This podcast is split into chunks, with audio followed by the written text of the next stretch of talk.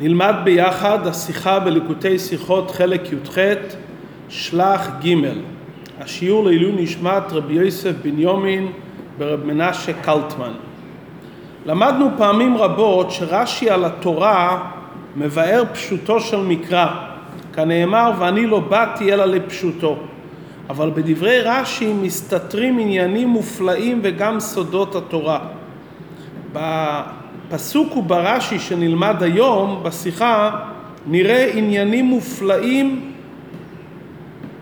בדרך ההלכה וגם עניין עמוק מאוד בעיינה של תורה. אבל לפני זה נלמד את הפסוק לפי פשוטם של דברים.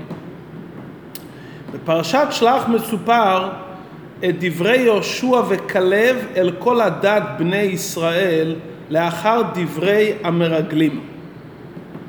אומרים יהושע וכלב, אך בהשם אל תמרודו, ואתם אל תראו את עם הארץ, כי לחמנו הם, שר צילה מעליהם, והשם איתנו אל תיראו.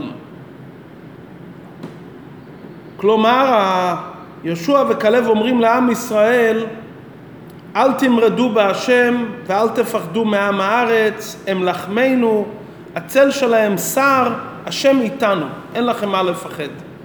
אומר רש"י על המילים אל תמרודו ושוב ואתם אל תיראו. כלומר, רש"י מוסיף שהפסוק בעצם הולך בחיבור. בהשם אל תמרודו ואתם אל תיראו. כלומר, זה לא שני דברים, אלא אחד נמשך מחברו. מה מכריח את רש"י לומר שבהשם אל תמרודו זה הסיבה ל"ואתם אל תיראו אותם הארץ"? בהקדים המשך הדברים. הנימוק שהפסוק אומר למה אל תראו את עם הארץ? כי לחמנו הם. רש"י אומר כי לחמנו הם נאכלם כלחם. מה רש"י בא לחדש כאן? מובן שהמילה לחמנו שנאמר לגבי בני אדם לא הכוונה שהולכים לאכול אותם, זה דימוי, שאנחנו ננצח אותם בצורה קלה כשם שאפשר לאכול לחם בקלות. אבל מדוע הפסוק אומר דווקא נאכלם כלחם? למה לא נאמר נאכלם כמאכל? בדרך כלל מאכל זה שם כללי שמבטא את כל סוגי המאכלים. כאן היה צריך להיאמר דווקא נאכלם כי לחמנו הם, כי נאכלם. פסוק אומר כי לחמנו הם. כלומר לא כי נאכלם ולא כי נאכלם כמאכל, אלא דווקא כי לחמנו הם. זה הנימוק לזה שאפשר להיכנס לארץ ישראל, מכיוון שנאכלם כלחם. ובתחילת דברי רש"י, שהוא מצטט את הדברים, הוא אומר כי לחמנו הם. רש"י לא מבאר את המילה כי, הוא מבאר רק מה הפירוש לחמנו הם, ומסביר נאכלם כלחם. הבנת הדברים ברורה. לרש"י היה קשה, המרגלים טענו שיושבי הארץ הם גיבורים וחזקים. אז העם וכולי, והדברים הללו הם דברים אמיתיים. אומרים יהושע וכלב לבני ישראל, אל תראו את עם הארץ. מה פירוש אל תראו את עם הארץ? הרי הם אנשי מידות, ואני בעינינו כחגבים וכן היינו בעיניהם. יהושע וכלב לא מכחישים את דברי המרגלים. איך הם אומרים לעם הארץ, איך הם אומרים לבני ישראל לא תראו את עם הארץ? בלי סיבה. למה לא אל תראו? והשאלה מתחזקת יותר כאשר בני ישראל השכימו ורצו לעלות לארץ ישראל אחרי דברי התוכחה של משה רבינו, מזהיר אותם משה רבינו ואומר להם אל תעלו ולא תנגפו כי העמלקי והכנעני כלומר אפילו משה רבינו אומר שיש כאן פחד איך אומרים יהושע וכלב אל תיראו אם יהושע וכלב רוצים לשכנע את עם ישראל להיכנס לארץ ישראל, הם היו צריכים לומר, בוא אנחנו נצליח להיכנס לארץ ישראל. הם אומרים להם, אל תמרודו, שזה נימוק למה אפשר להיכנס לארץ ישראל. תאמרו את, העיקר, אפשר להיכנס לארץ ישראל, לקיים את ציווי השם. מה הם אומרים לעם ישראל ולמרגלים? אך בהשם אל תמרודו. אומר רש"י, שבזה שיהושע וכלב אמרו אך בהשם אל תמרודו, הם התכוונו לומר ככה: אם לא תמרדו בהשם, בדרך ממילא אין לכם מה לפחד. אם תקיימו את רצון השם, שוב אין לכם שום סיבה לפחד מיושבי הארץ, אפילו בדרך הטבע. כלומר, בהשם אל תמרודו, זה ההסבר. מכיוון שלא תמרדו בהשם, ושוב ואתם אל תיראו. ברגע שיהודי נמצא עם הקדוש ברוך הוא ומקיים את רצון השם, אין שום סיבה לפחד מיושבי הארץ, אפילו בדרך הטבע. ולכן הם אמרו את המניע בהשם אל תמרודו, והם לא הזכירו בפירוש שיש לעלות לארץ ישראל, כי במילים האלו הם ביטלו את כל הטענות שאמרו המרגלים על הגבורה והעזות של יושבי הארץ, הם לא אמרו שזה לא נכון, הם אמרו למה לא צריך לפחד מהם, כי ברגע שלא מורדים בהשם ועושים את רצון השם, בדרך ממילא אין מה לפחד מהם, ובדרך ממילא נכנסים לארץ ישראל. כלומר, יהושע וכלב מדברים על המניע ועל הסיבה. אתם מדברים על הכוח שלהם? אין ויכוח. יש להם כוח. משה רבינו יודע שיש להם כוח. אבל ברגע שלא מורדים בהשם ועושים את רצון השם, אז ואתם, בו"ו החיבור, כהמשך אחד, אל תראו את עם הארץ, אין לכם מה לירא מהם, כי הולכים עם השם. ועל זה מנמקים ואומרים, כי לחמנו הם. מה הכוונה כי לחמנו הם? כשאומרים לחם, אפשר להבין את המשמעות לחם באופנים שונים. לחם זה מאכל שהוא נצרך לאדם. לחם זה מאכל שהאדם מוכרח. אפשר להבין את הדמיון כי לחמנו הם, שכיבוש הארץ מוכרח לעם ישראל כמו לחם. במילא מוכרח שאל תראו את עם הארץ. זה אופן אחד איך להבין מה הכוונה כי לחמנו הם. כמו שלחם זה דבר מוכרח לאכילה, כך גם כיבוש הארץ הוא מוכרח לנו. אופן שני אפשר להסביר מה זה נאכלם כלחם, שהדמיון ללחם זה לא אם זה מוכרח או לא מוכרח, הדמיון ללחם זה האופן האכילה. לחם שאוכלים, אוכלים אותו בדרך כלל בקלות ובפנים מהירות. לחם אוכלים בקלות, זה מאכל קל, כלומר זה לא מאכל שקשה להשיג אותו, והוא מאכל שמקבלים אותו גם בקלות. למדנו לעיל בפרשת בשלח שבני ישראל דרשו אוכל. אמר להם הקדוש ברוך הוא אני אתן לכם בבוקר לחם ובערב אני אתן לכם בשר. מבאר רש"י בפרשת בשלח לחם שהם שאלו כהוגן הקדוש ברוך הוא ייתן להם בדרך חיבה ובפנים מאירות. בשר שהם לא ביקשו כהוגן אז הם קיבלו את זה בערב ולא בפנים מהירות.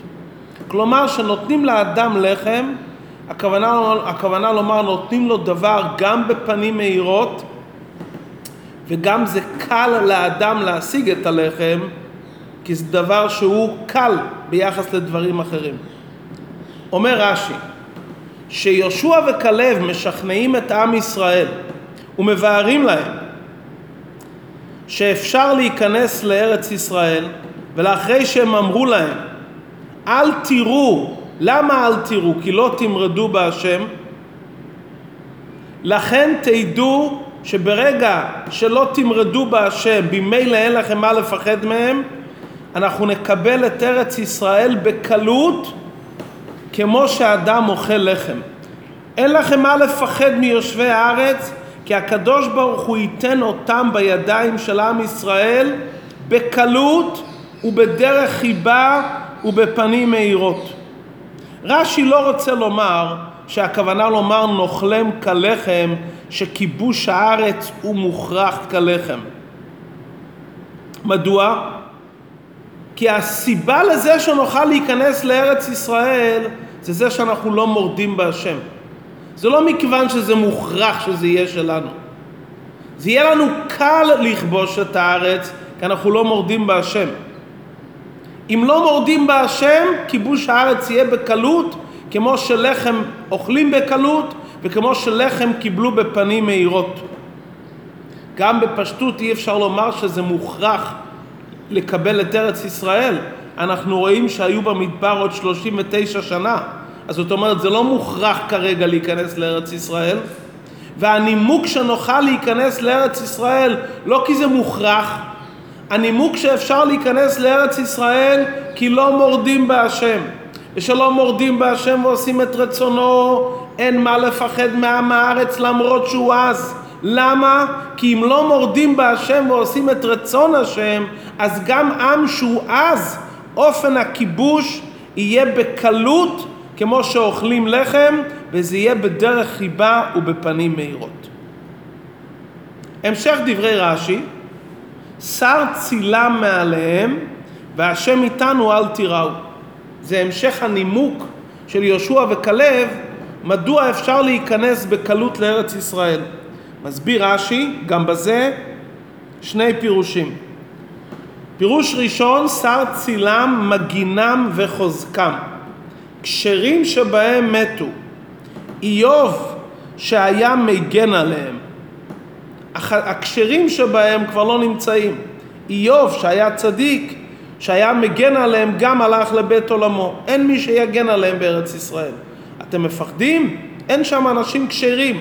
אפילו איוב, שהוא היה אחד מהחשובים שבהם, גם הוא כבר לא נמצא, ממילא אין לכם מה לפחד מהם, כי אין אצלם אנשים כשרים שיגנו עליהם.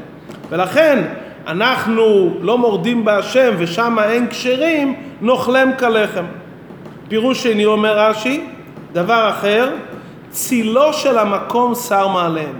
הקדוש ברוך הוא, הצל של הקדוש ברוך הוא, שר מעליהם, הוא לא מגין עליהם.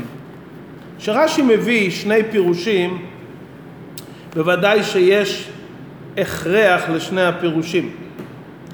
רש"י מתחיל בפירוש ראשון, שהפירוש הראשון אומר שהכשרים והמגינים שבהם לא נמצאים. ההסבר לדברי רש"י שהכשרים שבהם לא נמצאים, כי הפסוק אומר, מדבר על יושבי הארץ. שר צילם מעליהם. אם נאמר שהכוונה לומר צל של הקדוש ברוך הוא, סליחה, לפי הפירוש הראשון, אם נאמר שהכוונה לומר שהמגינים והכשרים שבהם לא נמצאים, היה צריך לומר לא שר צילה מעליהם, היה צריך לומר אין עליהם צל. מה ההבדל בין שר לאין? שר הכוונה לומר הדבר נמצא והלך למקום אחר. אין הכוונה לומר שזה לגמרי לא נמצא. אם כל הכשרים שבהם מתו ואפילו איוב, אז הצל שלהם, ההגנה שלהם, לא זז ממקום למקום, זה לגמרי לא נמצא. הפסוק היה צריך לומר אין עליהם צל. זה הקושי בפירוש הראשון. אם אומרים שהמגינים שבהם מתו, בדוחק אפשר ליישב שהמרגלים יהושע וכלב כרגע מתייחסים בנוגע ליושבי הארץ.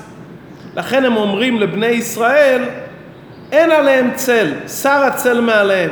נכון שאליבא דאמת הצל לא רק שר מהם, אלא הצל התבטל לחלוטין, כי המגינים שבהם מתו. אבל מכיוון שמדובר כרגע בנוגע ליושבי הארץ, יהושע וכלב מתייחסים רק ביחס ליושבי הארץ והם אומרים עליהם אין צל למרות שבעצם הצל התבטל לחלוטין. אבל בכל אופן יש בזה קצת דוחק כי הפסוק היה צריך לומר אם הכשרים שבהם מתו הפסוק היה צריך לומר אין עליהם צל לא שר מעליהם הצל הקושי בפירוש השני, שהפירוש השני אומר שמדובר פה על הצל של הקדוש ברוך הוא, מובן יותר מה הכוונה שר צילה מעליהם. הצל של הקדוש ברוך הוא לא יכול להתבטל, הוא רק הולך ממקום למקום, כי הקדוש ברוך הוא הרי עשה ברית עם הארץ, הוא בוודאי נמצא, הוא רק זז מהם. יותר מובן מה הכוונה שר צילה מעליהם. הקדוש ברוך הוא זז מהם ולא מגן עליהם, אבל נמצא במקום אחר. יותר מובן הפירוש שר ולא אין, כי אם מדובר על צל אלוקי, הצל לא יכול להיעלם, הוא רק עובר ממקום למקום. מה הדוחק בפירוש השני? מכיוון שמדובר על יושבי הארץ, שר צילה מעליהם, בפשטות הכוונה לומר על האנשים שמגינים עליהם. שר צילה מעליהם צל שלהם. מי זה הצל שלהם? הכשרים שבהם. אז לכן רש"י מביא את שני הפירושים, כי בכל פירוש יש יתרון שאין בחברו. עד כאן הסברנו את דברי רש"י לפי פשוטם של דברים. נראה כאן בפירוש רש"י עניין נפלא על דרך ההלכה ואחר כך על דרך החסידות. יש מחלוקת בין הרמב"ם לראב"ד מה הדין אם גוי עקום שוחט. גוי שידע לשחוט וידע את כל דיני השחיטה, מה דין הבהמה שהוא שחט? אומר הרמב"ם, מכיוון שהגוי שחט, השחיטה הזו נחשבת כנבלה והיא מטמאה במסע מדברי סופרים. כלומר, מן התורה, אם הגוי יודע לשחוט, אז השחיטה הייתה צריכה להיות כשרה. באו חכמים וגזרו שמכיוון שלא יהיה מגע של אכילה בין יהודי לגוי, אמרו חכמים שהשחיטה שלו פסולה, ומכיוון שהיא פסולה, לכן זה נחשב כנבלה ואטומה מדברי סופרים. הראב"ד משיג על דברי הרמב"ם ואומר, עקום הם כמו בהמות, הם לא מטמאים ולא מטמאים, הם עם הדומה לחמור, אין גויים כמר מדלי ואת כולם יישא הרוח והחושב אותם לכלום אסב רוח בחופניו. אומר הראב"ד, מה פירוש שגוי שוחט? גוי לא יכול לשחוט. אין שום משמעות לשחיטה שלו. גוי לא יכול לעשות שום דבר, ואם הוא שחט, הטומאה היא מן התורה. זה כמו נבלה שמתה לכתחילה. נבלה שמתה מלכתחילה, טומאתה מן התורה. כלומר, המחלוקת שלהם, האם השחיטה של הגוי מועילה ורק חכמים גזרו שטומאתה תהיה כנבלה, אבל בעצם השחיטה של הגוי כן מועילה, זו דעת הרמב"ם, אם הוא יודע את הדינים. אסור לאכול מדרבנן והטומאה מדרבנן, והראב"ד אומר, מה פתאום? הגוי לא יכול לעשות כלום, הוא כמו ריח, הוא כמו רוח, הוא כמו בהימות, הוא לא מטמא ולא מטמא. הבהמה הזו היא נבלה מדאורייתא, זה לא שחכמים גזרו כביכול שהשחיטה שלו עשה משהו. כלום, זה כמו נבלה שמתה וזה טמא. הכסף משנה שואל על דברי הראב"ד, למה הראב"ד מביא פה את הנקודה שהגוי לא מטמא ולא מטמין? מה זה קשור לענייננו? מסביר הגאון מרוקצ'וב, האפשרות ששחיטה תקלקל ותהפוך את הבהמה לנבלה, זה קיים רק אם השוחט הוא מציאות על פי הלכה. אם השוחט הוא לא מציאות, הוא מציאות של היעדר, הוא לא יכול גם לקלקל. הראב"ד אומר שהגוי הוא כמו רוח, הוא היעדר מציאות. לא ייתכן שהשחיטה שלו תיצור מציאות של נבלה. הוא לא יכול ליצור כלום. הבהמה הזאת מעצמה היא כנבלה. הגוי שהוא היעדר לא יכול לגרום שזה יהיה נבלה. זה נבלה מצד העניין בעצמו, אבל לא שהגוי יוצר את זה והופך את זה לנבלה. כי שחיטת גוי זה לא, לא תופס לגמרי. הגוי לא מקלקל כאן. הגוי לא עושה כלום, אין לזה שום משמעות. ומכיוון שאין לזה שום משמעות, הבהמה היא כמו שהיא מתה מעצמה, במילא טומאתה מן התורה. למה הראב"ד משתמש במילים אין מטמין ואין מטמין? אם הם היעדר, אז מה צריכים בכלל לתת נימוק שהם לא טמאים ולא מטמאים? הסברת הדברים, גם, לפני, גם לפי דעת הראב"ד, יש עניינים בתורה ובהלכה של הגוי יש מציאות. הוא לא לגמרי לא מציאות. איפה אנחנו רואים בהלכה דוגמה שהגוי יש לו מציאות? לגבי עבודה זרה של גוי. גוי שעובד עבודה זרה, ליהודי אסור ליהנות מזה. זאת אומרת, יש לגוי מציאות לעניינים מסוימים. כאן לעניין טומאה וטהרה, אומר הראב"ד, העכו"ם הוא כמו בהימות. ולכן השחיטה שהוא שוחט לא יכול להשפיע על הבהמה שהיא תטמא. כלומר, מה המחלוקת בין הרמב"ם לראב"ד בשורש העניין? אם הגוי יש לו מציאות, במילא הוא יכול להפוך את הבהמה לנבלה, או שהמציאות של הגוי זה היעדר, ואם המציאות של הגוי היעדר הוא אפילו לא יכול לפעול שזה יהיה נבלה. זה נבלה מצד עצמה. שורש המחלוקת האם יש על גויים השגחה פרטית. לפי דעת הרמב"ם שהגויים יש להם איזה מציאות, אז יש עליהם גם גדר של השגחה פרטית. לפי דעת הראב"ד הם לגמרי היעדר, ומכיוון שהם היעדר ואין להם מציאות, אין עליהם השגחה פרטית. שני הדעות האלו של הרמב"ם והראב"ד זה בעצם שני הפירושים ברש"י. הפירוש הראשון ברש"י אמרנו, שר צילם, הכשרים, הכשרים שבהם, מוגינם וחוזקם, מתו. לפי הפירוש השני, מה הפירוש שר צילם עליהם? צילו של מקום. זה בדיוק מסתדר עם דעת הרמב"ם והראב"ד. לפי הפירוש הראשון שבני נוח הם כלום, הם היעדר, אין להם שום מציאות. אז אי אפשר להסביר שצלם הכוונה לומר לצל של הקדוש ברוך הוא, שהיה עליהם ועכשיו הוא שר. אתה אומר שהם לא מציאות לגמרי. אז מה שייך לומר עליהם צילו של מקום? צילו של מקום זה צל שנמדד לפי המציאות של האדם, כמו צל שנוצר בגלל האדם. לפי דעת הראב"ד שהגוי הוא מציאות של היעדר ואין עליו השגחה פרטית, אז אי אפשר לומר שצילו של המקום שר, כי לכתחילה אין עליהם צל של המקום.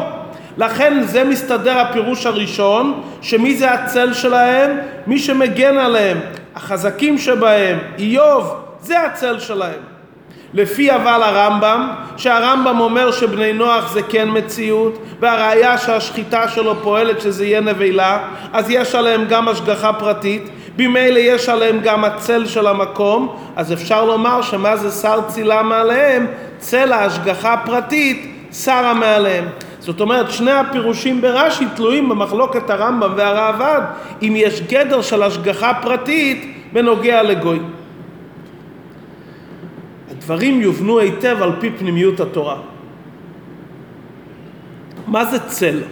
צל, כפי שלמדנו בשם הבעל שם טוב, השם צילך. הסביר הבעל שם טוב שהפעולות של האדם למטה מעוררים למעלה כדוגמת מה שהאדם עושה למטה. כמו שצל של האדם משתנה לפי הפעולות של האדם, ככה מה קורה למעלה, שם צילך.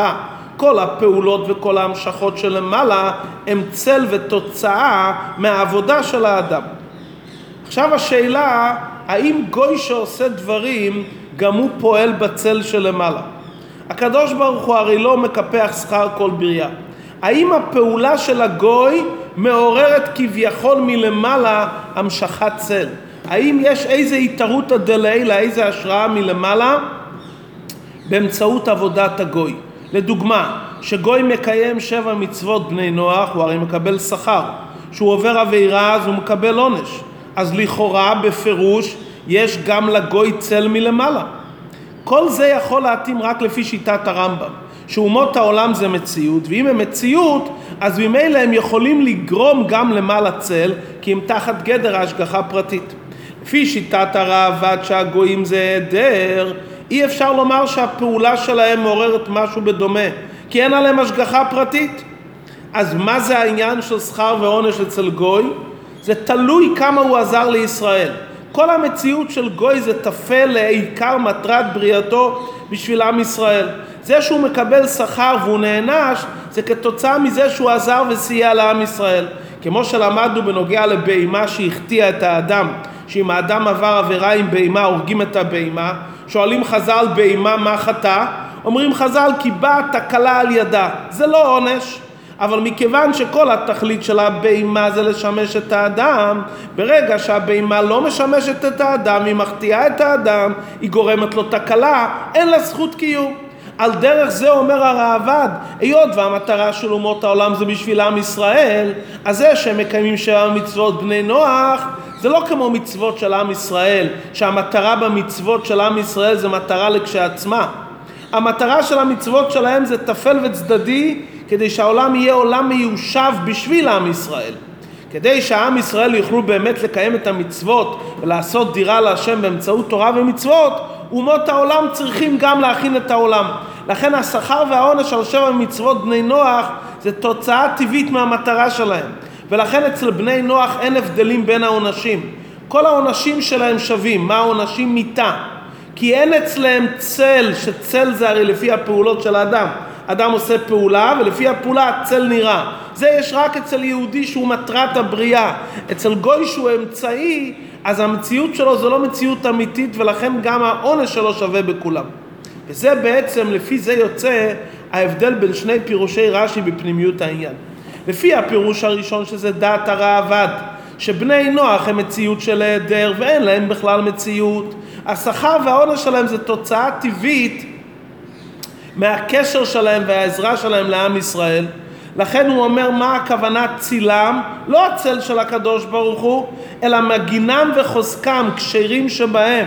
זאת אומרת, הם בכלל לא מעוררים דבר למעלה. כל ההגנה שלהם זה כתוצאה מאלו שהאנשים הטובים שנמצאים איתם, זה ההגנה שלהם. אז הפירוש הזה, זה לפי דברי הראב"ד. לפי הפירוש השני של רש"י, שזה צילו של מקום, זה הולך לפי דברי הרמב"ם, שיש להם גם מציאות עצמאית ויש להם גדר השגחה פרטית. בוודאי שגם לפי דברי הרמב"ם שיש להם מציאות ויש עליהם השגחה פרטית, השבע מצוות שהשם ציווה אותם ומקיימים את זה, שהם מקיימים את זה, הם מקיימים את ציווי השם, אז הם גורמים איזה השראה בדומה לפעולות שלהם. אז אפשר לומר צילו של מקום שורה עליהם כצל, עד כמה שאפשר לומר צל אצל גוי. אומרת, גם הרמב"ם מודה שמצוות של יהודי והשגחה פרטית על יהודי שונה לחלוטין מהשגחה פרטית של הגוי. אבל על כל פנים יש איזה צל שמתעורר גם באמצעות העבודה של הגוי. לפי זה אפשר להבין היטב למה יהושע וקולב הוסיפו את המילים שר צילה מעליהם. הרי הם אמרו להם אם חפץ השם בנו בהשם אל תמרודו ואל תיראו ואמרו להם כי לחמנו הם השם ימסור לנו אותם כמו לחם בפנים מאירות ובדרך חיבה מה היה חשוב כל כך לומר שר צילה מאליהם והשם איתנו אל תיראו כוונת הדברים כך כשעם ישראל כבשו את עם הארץ היו שלושה סוגים. היו כאלו שמתו שעם ישראל נכנסו היו כאלו שגירשו אותם מיד והיו כאלו שגירשו אותם לאחר זמן עד שעם ישראל התיישב בארץ ישראל, ובינתיים הם היו כעבדים. לפי זה, אפילו לפי הפירוש השני של הרש"י, כדעת הרמב"ם, שיש איזה השגחה פרטית על גוי, ודאי ובוודאי שזה לא דומה כלל וכלל להשגחה פרטית על עם ישראל. כי יש הבדל מהותי בין המצוות של היהודי למצוות של הגוי. ביהודי במצוות שלו יש מטרה בפני עצמה, אצל הגוי זה רק אמצעי. אומרים יהושע וכלב, בהשם אל תמרודו, ואז אל תראו את עם הארץ. אל תחששו מהעם הארץ לגמרי. יש הבדל מהותי בין עם הארץ, בין ההשגחה הפרטית על עם הארץ להשגחה פרטית על עם ישראל. ואחר כך הם אומרים שר צילה מעליהם. גם המגינים והחזקים שבהם כבר מתו אין להם. ואפילו צילו של המקום שנמצא עליהם, שר מהם. והשם איתנו. אנחנו בדיוק הפוך. אצלהם אפילו ההשגחה הפרטית זה רק בגדר צל, רק בגדר מקיף. זה לא כמו אצל עם ישראל שההשגחה היא השגחה פרטית והשגחה פנימית. אצלנו והשם איתנו. הקדוש ברוך הוא לא רק מקיף עלינו, הקדוש ברוך הוא מתאחד איתנו. אצל יהודי זה לא דרך לבושי הטבע, זה לא דרך העין שרים. הקדוש ברוך הוא שם הוויה מתלבש איתנו ממש. ולכן אל תראו את עם הארץ, לחמנו הם. הם חדלים להיות ממציאות. ברגע שאין להם מגן ואין להם מי ששומר עליהם, כי המגינים שבהם מתו, אז בדרך מילא שר צילם עליהם. וזה באמת מה שהיה בארץ ישראל, נצטווינו לא תחיה כל נשמה, וחלק מהם עשו שלום והיו למס ועבדוך, וגרגשי פנה לאפריקה. סופו של דבר שעם ישראל קיבלו את השדות שלהם זרועים ואת הכרמים שלהם נטועות, כל מה שהם עשו היה בשביל עם ישראל. הנה אנחנו רואים בדברי רש"י את המעלה של ההשגחה הפרטית המופלאה שיש על עם ישראל והשם איתנו אל תיראו.